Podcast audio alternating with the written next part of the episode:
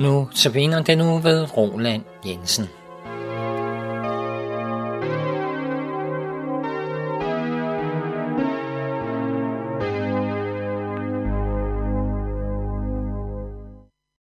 I Lukas evangeliet 18, 9-14 fortæller Jesus lignelsen om fariseren og tolleren, der står i templet og beder. Fariseren stiller sig op, beder og takker Gud, at han ikke er som andre mennesker eller som tolleren. Fariseren nævner endda, at han faster og giver tiende. Imens står tolleren afsides og kigger ned mod jorden, slår sig for brystet og siger – Gud vær mig synder nådig. Men det er kun tolleren, der går retfærdig hjem. I denne lignelse fortæller Jesus os, at i Guds rige kommer det ikke an på det ydre, men på det indre. Farisæerne troede, at de var retfærdige, og de troede, at de kunne opfylde Guds lov. Med alle dens 365 forbud og 248 påbud, og de rabbinske forskrifters fortolkning af loven. Heri lå opskriften på det gode liv, og Guds velsignelse kom af dette. Men farisererne var klar over, at man ikke uden videre var i stand til at opfylde Guds lov. De havde en stærk erkendelse af den menneskelige skrøbelighed. Og de vidste godt, at menneske ikke i egen kraft kunne opfylde Guds lov. Skulle et menneske kunne overholde Guds lov, måtte Gud hjælpe til og give noget til det. Farisererne mente, at denne noget ville gives til dem, der med god vilje søgte at opfylde loven. Og så handlede det om at have et godt hjerte, der efterstræbte at elske Gud.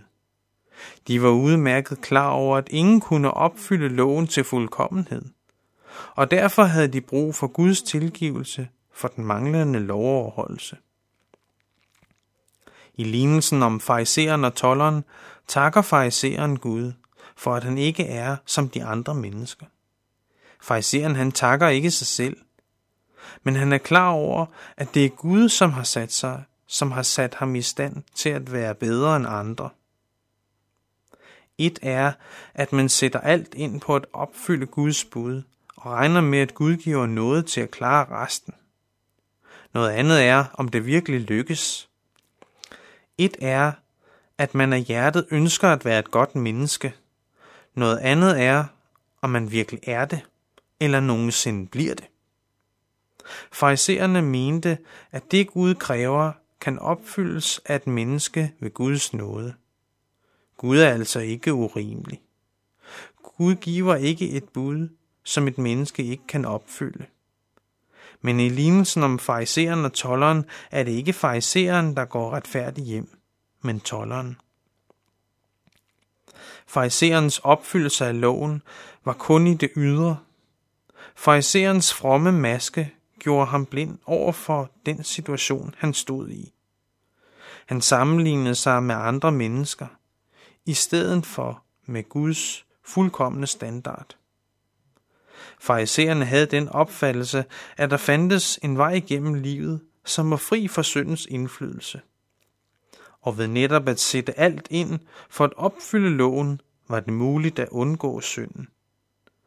Farisæerne opfattede synden som noget udvendigt, noget der kunne tøjles, noget man kunne have magten over. Men synden kommer ikke udefra. Den kommer fra hjertet.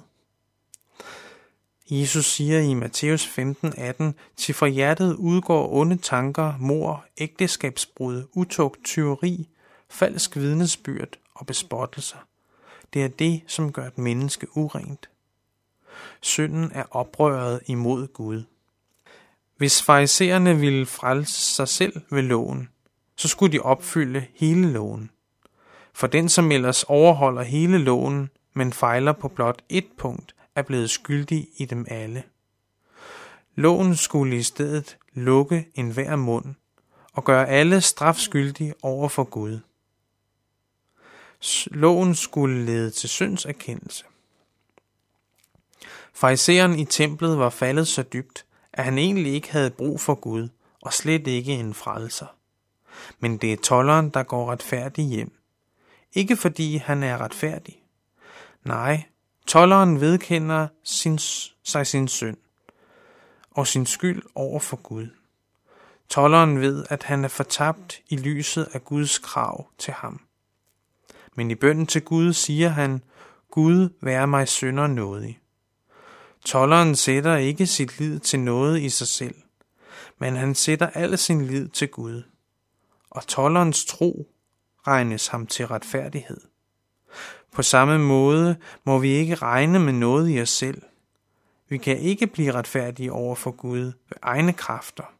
Så vil det være ude med os. Vi må sætte al vores lid til Jesus. Kun i troen på Jesus og det han har gjort for os, kun det kan frelse os.